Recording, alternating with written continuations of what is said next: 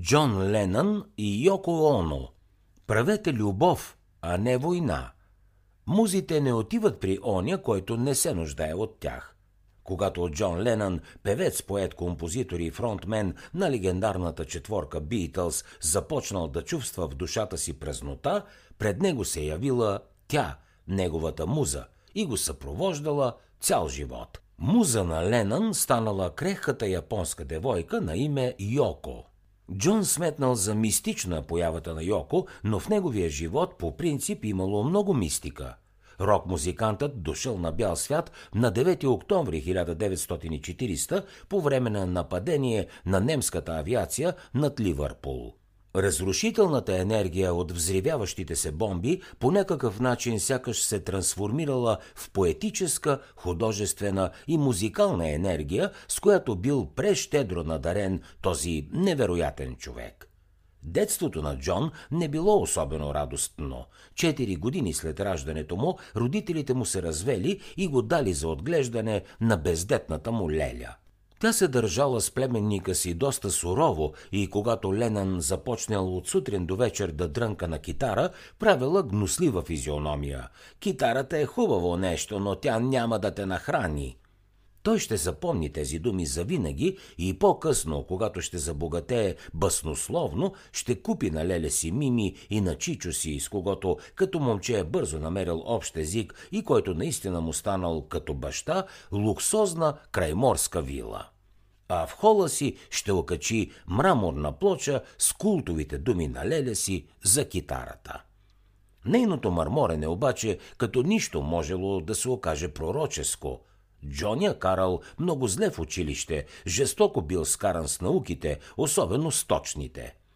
За сметка на това обаче пеел в хора, правил стен вестник, а по-късно организирал училищен състав от китаристи, начало със себе си разбира се, момче с банджо, двама на ударни инструменти и още един музикант, свирещ на дъска за пране.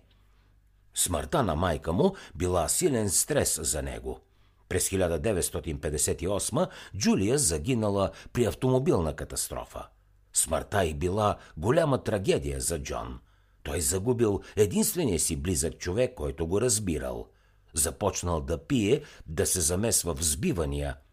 За радост, след време успял да се успокои, примирил се с загубата и се отдал на музиката. Ходил на училище все по-рядко и се провалил на изпитите – Директорът се смилил над него и му дал препоръка за художествен колеж.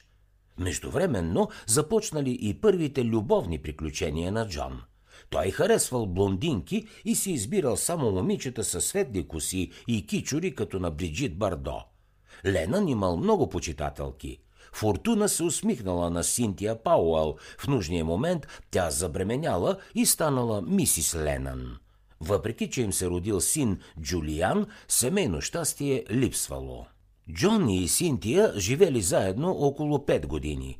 По това време Джони и Пол Маккартни създали групата Beatles, в която се включили също Джордж Харисън и Ринго Стар.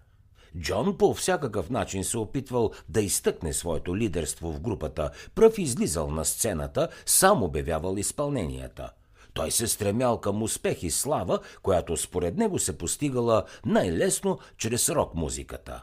В свободното си време се занимавал с живопис, не се отказвал и от литературните си опити и дори изиграл една роля в киното. Най-важна за Ленан обаче продължавала да бъде музиката. Преданата му съпруга Синтия била дълбоко нещастна – Нашият разрив започна, когато в живота ни се намеси разрушителното действие на конопа и LCD, спомня си тя. Синтия приготвяла храна, до която Джон не се докосвал и се опитвала да говори с него, но не получавала отговор. На 9 ноември 1966, точно в деня, когато продуцентът Брайан Епстайн съобщил публично, че Beatles прекратяват турнетата си, Джон Ленън се запознал с японка, облечена цялата в черно. Казвала се Йоко Оно, дете на океана, художничка-модернистка. За да чуете още резюмета на световни бестселери, свалете си приложението Бързи книги безплатно още сега.